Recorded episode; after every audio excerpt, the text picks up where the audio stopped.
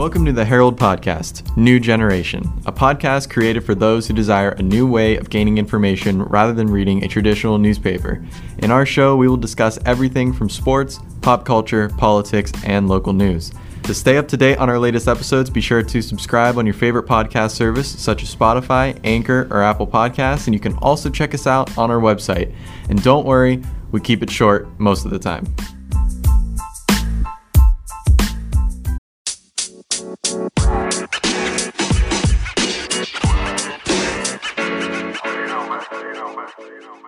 Hello, everyone, and welcome back to the New Generation Podcast. I am one of your hosts, Tanner Mondock. And I'm your other host, Janae Avery. And today we're going to be talking about something that you've probably been hearing a lot about on the news supply chain issues, inflation, and how, you know, that could affect your holiday shopping, what's on the shelves, gas prices, all this stuff. So you've probably been hearing a lot about it. And today we have Joe Joseph, who is the Delco General Counsel and Executive Vice President of International Business here in the studio to kind of help us and help you understand all of that. So, Joe, thank you for coming on. And how are you doing today?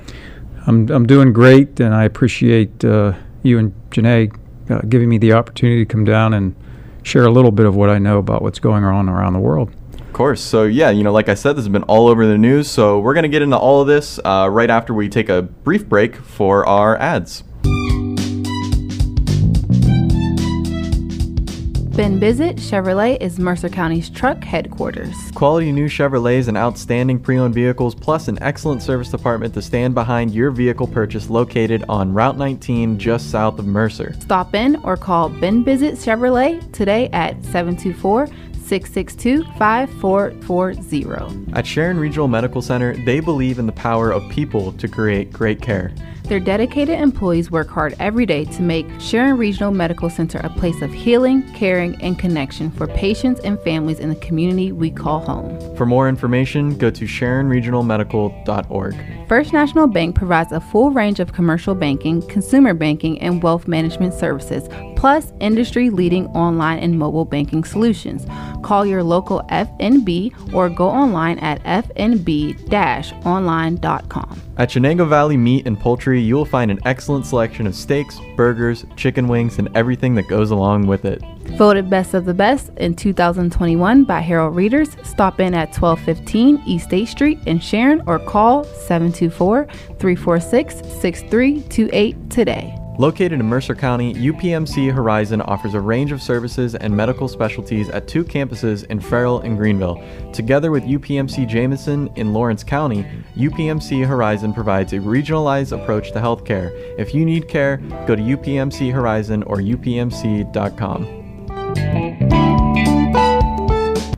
Okay, Joe, so I guess to start here, there's probably a lot of people who might be hearing about this but don't fully like understand what's going on. So I guess like explain it to us like we're 5-year-olds. What exactly is happening here? How did it start? Why is it affecting things so much? That's a loaded question, a lot to unpack there. Uh, God, you know, uh, I think a lot. There's a lot of debate over how this uh, current crisis we're experiencing started. Uh, you know, I believe most of us agree that uh, the supply chain issues that everybody is hearing about on the news and in the media.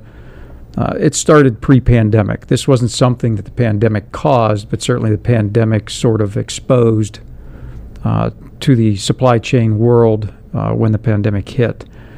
Uh, some of this started in 2018 uh, when two things occurred. On a, on a global scale, um, the ocean carriers, uh, the ships that bring the material and supplies to our country, created three alliances. So there were basically the 10 largest ocean carriers in the world created three alliances. And those three alliances consume 85% of the ocean capacity in the entire world. Um, so, how did that impact the global supply chain? Well, in late 2018, when these alliances came about, uh, the carriers within those alliances basically agreed that I will ship from, say, Shanghai to LA. You don't ship in that lane. And I'll agree not to ship in the Shanghai to Spain lane. So, say Hapag Lloyd said, okay, we'll do the Shanghai to LA route, and uh, CMA said, we'll do the uh, Shanghai to Spain route. And what that did was caused a natural reduction in capacity because you took one of the ships out of service. Um, so that kind of precipitated some of the uh, reduction in supply. Um, in addition to that, from a more of a, a national scale uh, in the U.S. in late 2018, our government mandated uh, ELD restrictions on truck drivers. So, in essence, they reduced a lot of the uh, carriage capacity within the U.S. to move freight around the country. Drivers weren't allowed to drive more than 11 hours, couldn't work more than 14 hours a day. Um, and that also included um, the wait time, like they wait to load. So they have idle time sitting there, and that includes part of their workday. So they, they kind of reduced the carriage capacity within the U.S. Um, that were two of the biggest things that brought about some of the problems that we're experiencing today. Uh, there are there are other issues. Uh, we have a, a, very antiquated infrastructure system in the U.S. compared to other countries. Uh, we have um, inefficiencies that are enormous in our ocean ports. Um, so when the pandemic came about and reduced the labor force, uh, caused uh, folks to stay at home, not be able to work, um, there was this natural uh, perfect storm that came into being. So you kind of put all this entire recipe into play. It caused where we're at today with uh, this crisis, the global crisis. Uh, then you bring the pandemic in, uh, where people were at home. Uh, they were basically shopping online. So you saw this enormous increase in e-commerce, where people were basically uh, not spending their money on services. They weren't going to the doctor, they weren't seeing their accountant, they weren't uh, involved with the service based expenses that they were incurring, but were spending a lot of their money on the e commerce side of things, shopping. I'll use the word Amazon, you know, that's a, a, a well known. Mm-hmm. So there was this increase. So this supply and demand imbalance started to grow. Uh, you saw the uh, ports uh, begin to have uh, labor shortages. You know, the ships pull up, they have to be offloaded. Uh, the material has to be moved from point A to point B within the port, repositioned to uh, uh, container yards so that they can be picked up. Some of those go on a rail. You know, the rails were shutting down because of a lack of labor force. So all of these imbalances were starting to meld together to create where we're at today. That's sort of a 10,000 mile look down. It's a lot more complex than that, but mm-hmm. that's sort of the recipe of what brought this about. And I was recently listening to a podcast and it was talking about that shortage of labor and how they were completely backed up and they couldn't get the products to the people.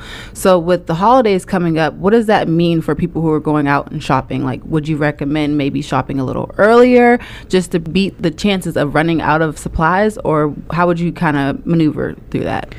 Um, it's that's a good question, and that's sort of the one you see in the media. They they're sounding these alarms. You know, do your Christmas shopping early. Do your mm-hmm. Christmas shopping early. Um, in the shipping industry, uh, we have certain seasonal shipping patterns. Uh, the Christmas retail shipping season usually starts in our world in the shipping industry in late August. Mm-hmm. So a lot of the big box retailers, where majority of us shop for holiday gifts, uh, started importing material in August. So, uh, and they and to their credit, we've been sounding this alarm and the supply chain crisis for about a year, and I think for the most part, some of those big box retailers were foreseeing what we were not to the levels that we were, but they were anticipating some hiccups. So they start uh, filling their warehouses and their fulfillment centers in August. They start ramping up their inventories. Uh, so there will be things on the shelves. I don't think uh, you're going to see blackouts where you're going to go to the Walmart, for example, and see no toys on the shelves. Do I think their inventory levels will be significantly reduced? Yes. Instead of having 10 toys of whatever, I don't know what the the current rage is in the toy market, but uh, instead of 10 of those being on the shelf, they may only have 5 mm-hmm. So you will see a reduction in inventory levels, uh, but you won't see a complete wipeout of, of things not being on the shelves. Uh, so um, I think that's part of the impact you're going to see, and obviously you're going to see price impacts. Uh, So basically, people don't need to go out to the stores and run and get the toilet paper and tissue like they did before the pandemic. Just well- relax a little bit. Uh, n- no, um, from the toy perspective, uh, again, I think there will be less inventory available, Mhm. but I think there's going to be an inventory available. Okay. yeah. Uh, the the tissue paper issues, I think, were more of a knee jerk reaction than a reality of, of what was going on. So uh, hopefully, we've all kind of learned a little bit of a lesson there that uh, you don't have to kick the door down and fight with your neighbor to get uh, what's on the shelf. right. Hopefully so. Yeah, that was a hope so. strange time. it really was. Yeah. Have you done your holiday shopping yet? I have not. Yeah, me either. Uh, fortunately, I don't have small children to shop for. I'm not the guy out shopping for the toys, but uh, right. uh, no, I, I, I have not. So uh, I, I'm confident that whatever I'm looking for will be available. Yeah. Me either. My girlfriend's been on it since October. Probably get on it soon. So tell me a little bit about Delco and just kind of like your work. So how like you know you're working with all this. So just kind of you know tell us a little bit about like what you're doing and how you are like kind of dealing with this firsthand. Generally, what Delco is is a, uh, a logistics company, uh, and from an international perspective, uh, uh, we're a what's called a freight forwarder, an NVOCC, a non-vessel owner operator carrier, meaning we don't own the ships, but we move the cargo on ships. Kind of a generalization, but uh, my primary responsibility is um, that we have customers who move freight, say from China to the U.S., from Europe to the U.S., Australia, Africa, South America. I am primarily responsible for uh, compliance. I go overseas, negotiate the supply chain contracts in the foreign countries, make sure there's carriage there to the port. I make sure that uh, we have people on the ground there that can get the material on the ships. And then I'm responsible for making sure that when material arrives here, it's capable of being transported to final destination. So there's a, uh, a compliance side to that, uh, and there's an operation side to that. And I'm responsible kind of for I'm the kind of the watchmaker to make sure things are running, and then overseeing the operation side, seeing overseeing the compliance side, and making sure things run the way they're supposed to. So what we do is, let's say um, you want to move uh, a thousand toys from. Actually, we do this. I'll give you a good example. We're moving toys from uh, Manila to Miami, and uh, the overseas supplier will call me and say your U.S. customer uh, has ordered uh, 500 pieces, and then I say, okay, uh, I arrange for those pieces to get into a container if it's going by ocean. I make sure the container gets on uh, the next available sailing and make sure then it arrives at the port of Miami, gets offloaded, gets cleared through customs, and then gets delivered to the customer. Um, that's kind of a generalization of what we do. There's a lot of technical aspects to it, but that's uh, basically what, what we do. and how has the current state of the economy affected your company's business, if any? Um, in our business, when unfortunately things like this are happening within the economy, our business is soaring. Uh, there's a significant demand for uh, moving freight right now, and uh, an, an increasing demand for finding solutions to overcome the problems that you hear about. So, based on the experience that we have and the contacts and the relationships we have with suppliers, we're able to find solutions to get things moving and uh, get the freight moved around the world. Uh, we also do the export side, things leaving the U.S. going to foreign countries. It's sort of the same uh, concept, a little bit different, but the same concept to get stuff out of the U.S. as it is getting it in. And it's a local company, right? Like Yeah, we're in Sharpsville, headquartered in Sharpsville. Okay, Correct. yeah. Uh, And so we were talking a little bit uh, before we started recording here how this is kind of a worldwide issue. I think it's easy for a lot of people in this country to kind of put your blinders on, only worry about the U.S. But you were telling us how this is happening everywhere. So like, what what's the difference in terms of what's going on everywhere to here? Is it pretty much all the same? Uh, I, it's generally the same, but uh, the U.S. Uh, consumes, uh, aside from India and China, uh, consumes substantially more uh, than all the other countries. Okay, so what that means is we feel the impact on a bigger scale, but everybody's feeling the same uh, crunch that we are. Europe, South America, uh, Russia, Asia, wherever you go, we're, we're, all feeling the same crunch. And I, just to give you an example, uh, everybody's hearing on the news about the uh, crisis at the LA Long Beach port. You know, all the ships that are bobbing around in the Pacific mm-hmm. Ocean out there. There's right now today. There's 140 ships waiting to berth at the port of LA. Which those images are like crazy to look at. Just yeah. all those ships sitting out there. But and uh, they're going to keep coming. They keep coming out of China, and they're going to keep coming. Uh, that Pacific Rim is not going to ease anytime soon. But there's 700 ships today waiting to berth around the globe, which is like 13% of the ocean capacity. So it's not unique to us. There's mm-hmm. still roughly 560 ships bobbing around somewhere who can't get into port.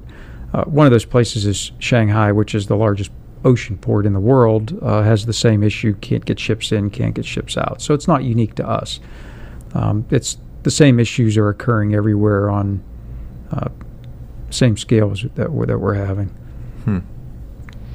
And so something else that you know has been like dealing with this that like um, probably everyone has been hearing a lot about recently is like the issue of inflation.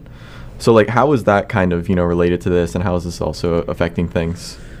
Uh, that's a great question. Uh, not an easy answer because right. there's this ongoing debate uh, as to whether or not uh, this global supply chain crisis is really having uh, an impact or contributing to the current inflation that we're beginning to experience. Uh, I, I, think generally most of us agree that it is having some level of impact. We may all disagree as to to what impact it's having. Uh, me personally, you know, I've seen ocean rates, transportation costs go up 400 percent. Uh, we've had 21 rate increases just this year in ocean freight. So, where kind of the debate begins to, to occur as to how it's been impacting our economy is you have transportation price inflation. That's what the importer is paying for those transportation costs. And they've gone up significantly. Like I said, 400%. You know, a container coming from Shanghai to LA a year ago cost about $1,500. Today, that same container is $16,000. Wow. So, of course, that increase in cost is being absorbed by somebody. So, on the transportation price inflation, the imbalance of, of supply and demand there, uh, some of the big companies, like a Walmart, are able to absorb some of those costs. So you don't see this immediate uh, price increase, and uh, it, it, but you're still seeing this impact uh, their pricing. So then, how does that transmit to the consumer price in, inflation? Uh, well, from the global aspect of this, it, it's impacting everybody because not everyone is a Walmart, for example, that can absorb some of the transportation costs. They have to pass those costs on to somebody, which is you and I, the, hence the transmission of the transportation price inflation to the consumer price inflation, which is what we see on the shelf, and we are seeing on the shelf. Uh, I mean, uh, go to the grocery store and you can see the cost of uh, milk, eggs, beef, chicken are doubling in price in some some respects, and and that's a direct uh, reflection on the cost of transportation impacting the consumer uh, price inflation. Mm-hmm. So it is having an impact. Uh, we can all disagree on to what extent or how much it is, but it's I think it's having a, a significant impact, and will continue to have a significant impact for the foreseeable future. And you made the prediction that people aren't um, they aren't able to see how much inflation is making an impact as of right now as to how, how much it's going to make in the future. You re- said that pretty much in the spring, we're going to really start to see how inflation and supply and demand is going to affect just the regular day consumer and then also the business owners as well. So, can you kind of just touch on that? A couple of things. Uh, the first of which is the supply chain crisis that we're experiencing now is not going to go away. I don't think you know, my prediction is probably not until this time next year we're going to start to see an easing of this imbalance. Um, the the second thing is uh, I think that right now we, we are still in sort of a euphoric stage of uh, an influx in uh, cash that was put into the economy by our government, much needed at the time, and uh, people not being out and spending their money. You know, there was an accumulation, and I don't have the statistics. It was pretty hefty in the amount of uh, accumulation of uh, excess cash that was in savings by the average household, and they're beginning to spend that, which is causing some of the imbalances. Uh, when those things begin to run out, you're going to see people with less money to spend. The government's no longer infusing cash into the economy, but we're all still going to have the same demands, and you're going to see, uh, I believe, a uh, a continuation of an imbalance in the supply, the ability to supply to us, and, and the demand, but not necessarily our ability to pay because the prices continue to go up and will continue to go up. I think so you know, some people will argue that the consumer price inflation is transitory, it's temporary. Uh, I don't know what that means. Does that mean for a year? Does that mean for the next three years, next two years? I don't know. And then our federal government comes into play there in trying to control inflation uh, with interest rates and things like that. So I don't know how they're going to respond. Uh, we won't know that probably until first quarter of 2022. So uh, I I do think though that it's going to continue to go on an upward trend here, at least for the foreseeable future. And so, kind of as we start to like wrap things up here, so for people, you know, listening to this, and this might be, you know, the first time they may be really being able to fully like grasp this uh, issue here. What do you recommend for people in terms of now kind of going forward? How do they approach these things now? Is there anything that like people should be looking out for just to kind of better prepare themselves for these issues? Two parts to that. The first is the average Joe, you and I, the consumer. Um, you know, th- there's it's difficult to try and pre-plan for uh, something of this magnitude. You know, like think about it. Our, our, our government wasn't prepared for what is now transpiring, let alone the average Joe and, and mm-hmm. how it's impacting us financially.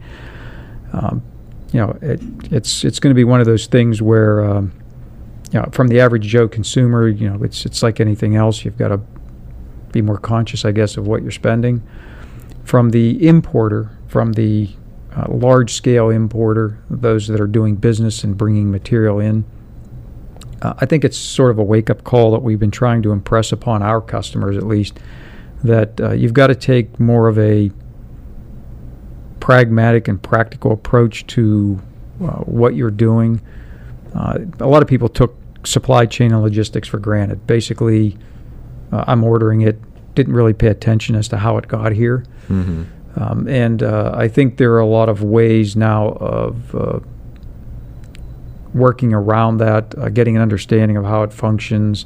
A lot of things that we do with our customers to try and uh, bring it to their attention and help them manage uh, their supply chain, assess the risks, and be prepared to to deal with those uh, risks when there's hiccups along the way. The supply chain is such a fragile thing right now. Every little every little ripple in the supply chain has a substantial impact on everybody, and and those bringing material into the country. Um, it needs to get to a C level consideration within a company, uh, not just the shipping manager down the line who's trying to get this stuff in and, and uh, really need to um, take a step back and uh, uh start utilizing the folks that are kind of aware of the supply chain and uh, allow them to help them uh, help solutions get solutions to the problems they're experiencing right now.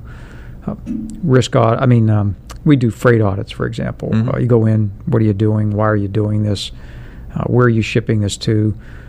Um, it's not going to work that way. Uh, it's going to cost you more doing it that way. It's never going to get in that way. You're under time constraints you're not going to get it, you have to try an alternative way, uh, alternative ports, alternative method of transportation, things of that nature. So, uh, going forward, I think this hopefully will act as a wake up call and get those folks to take a step back and consider some of those things. Right. Yeah. Just like you said, we never really thought about how things arrive on our doorstep sometimes no, when we order I, I, call it the McDonald's effect. You guys are younger than me, but uh, back in the day, you know, McDonald's was the greatest thing because you went through the drive-through and everybody got used to having this instant gratification of, uh, you know, I go order and it, there was my dinner in hand. Well, mm-hmm. now it's sort of the Amazon effect, I guess, right. where your generation, and uh, you just hit a button, click on a button, you expect it to be here the next day. Mhm. Yeah. Uh, those days are long gone, at least temporarily, and uh, uh, you, you think about that on a on a grander magnitude, where you have a a, a company importing uh, manufacturing supplies from overseas. That if they don't get them there, they're going to have their lines down. They're not going to be able to produce their product, get it out of their warehouse, or get it out of their manufacturing facility. Mhm. No, that just-in-time inventory mentality um, has to evolve a little bit more. And there's you know near sourcing. You hear a lot of people talk about. I don't, I don't want to go on, but you hear a lot of people talk about. You have to resource. You have to go back and find closer people to source. It's not that easy. You know, uh, we do a lot in the rail industry. There's a lot of quality controls. They've worked with overseas suppliers to meet certain quality needs. And uh, you can't just say, I'm not going to use you anymore. I'm going to go find somebody else because it literally takes sometimes years to get those suppliers up to uh, those quality standards. I spent a lot of time in China. Their efficiencies in manufacturing are just remarkable. Uh, I've been in plants where they everything's automated by robotics. Not a human being touches rail car wheels, for example. Mm. They can produce a rail car wheel in the one manufacturing plant I was in in six minutes Wow.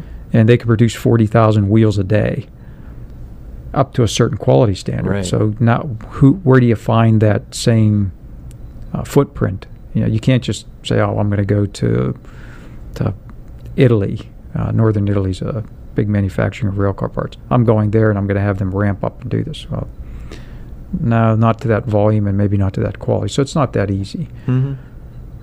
So I went down a rabbit hole. So anyway, so- No, that's all right. This is all very interesting and stuff that I wasn't really aware of. So yeah, I think that'll do it. You know, before we wrap things up, is there anything else that maybe that was on your mind that you'd like to touch on, or Uh, No, I, I mean it's such a it's an issue you can talk about for days. There's Oh, so yeah, many moving yeah. parts to it, um, and uh, you know it's I'm just uh, thank you for the opportunity and um, Mhm. always willing to share information and uh, uh, tell you some war stories someday about uh, the supply chain and how fragile it really is. No, of course. Yeah, like you said, this is probably gonna be going on for another year, so maybe we'll have you on again for as an update at some point in the future. That'll do it this week on the New Generation podcast. Hopefully, uh, you learned a thing or two this week. So I want to thank you again, Joe, for coming on. Thank you all for listening. I know we, uh, myself and Janae, really appreciate all of our listeners. I was out covering something, and someone I'd never met before came up and said, like, "Hey, I really like the podcast and everything. I think it's great." And I'm like, "I never met this person before," and I thought that was awesome. That never happened before. Right. Um, guess I just saw my press pass and like knew who I was. So yeah, that was awesome. So yeah, we definitely appreciate all of our listeners and check out the New Generation Sports Report every Thursday. We have a lot of exciting football playoffs this weekend. Thank you all for listening. We'll see you guys next week.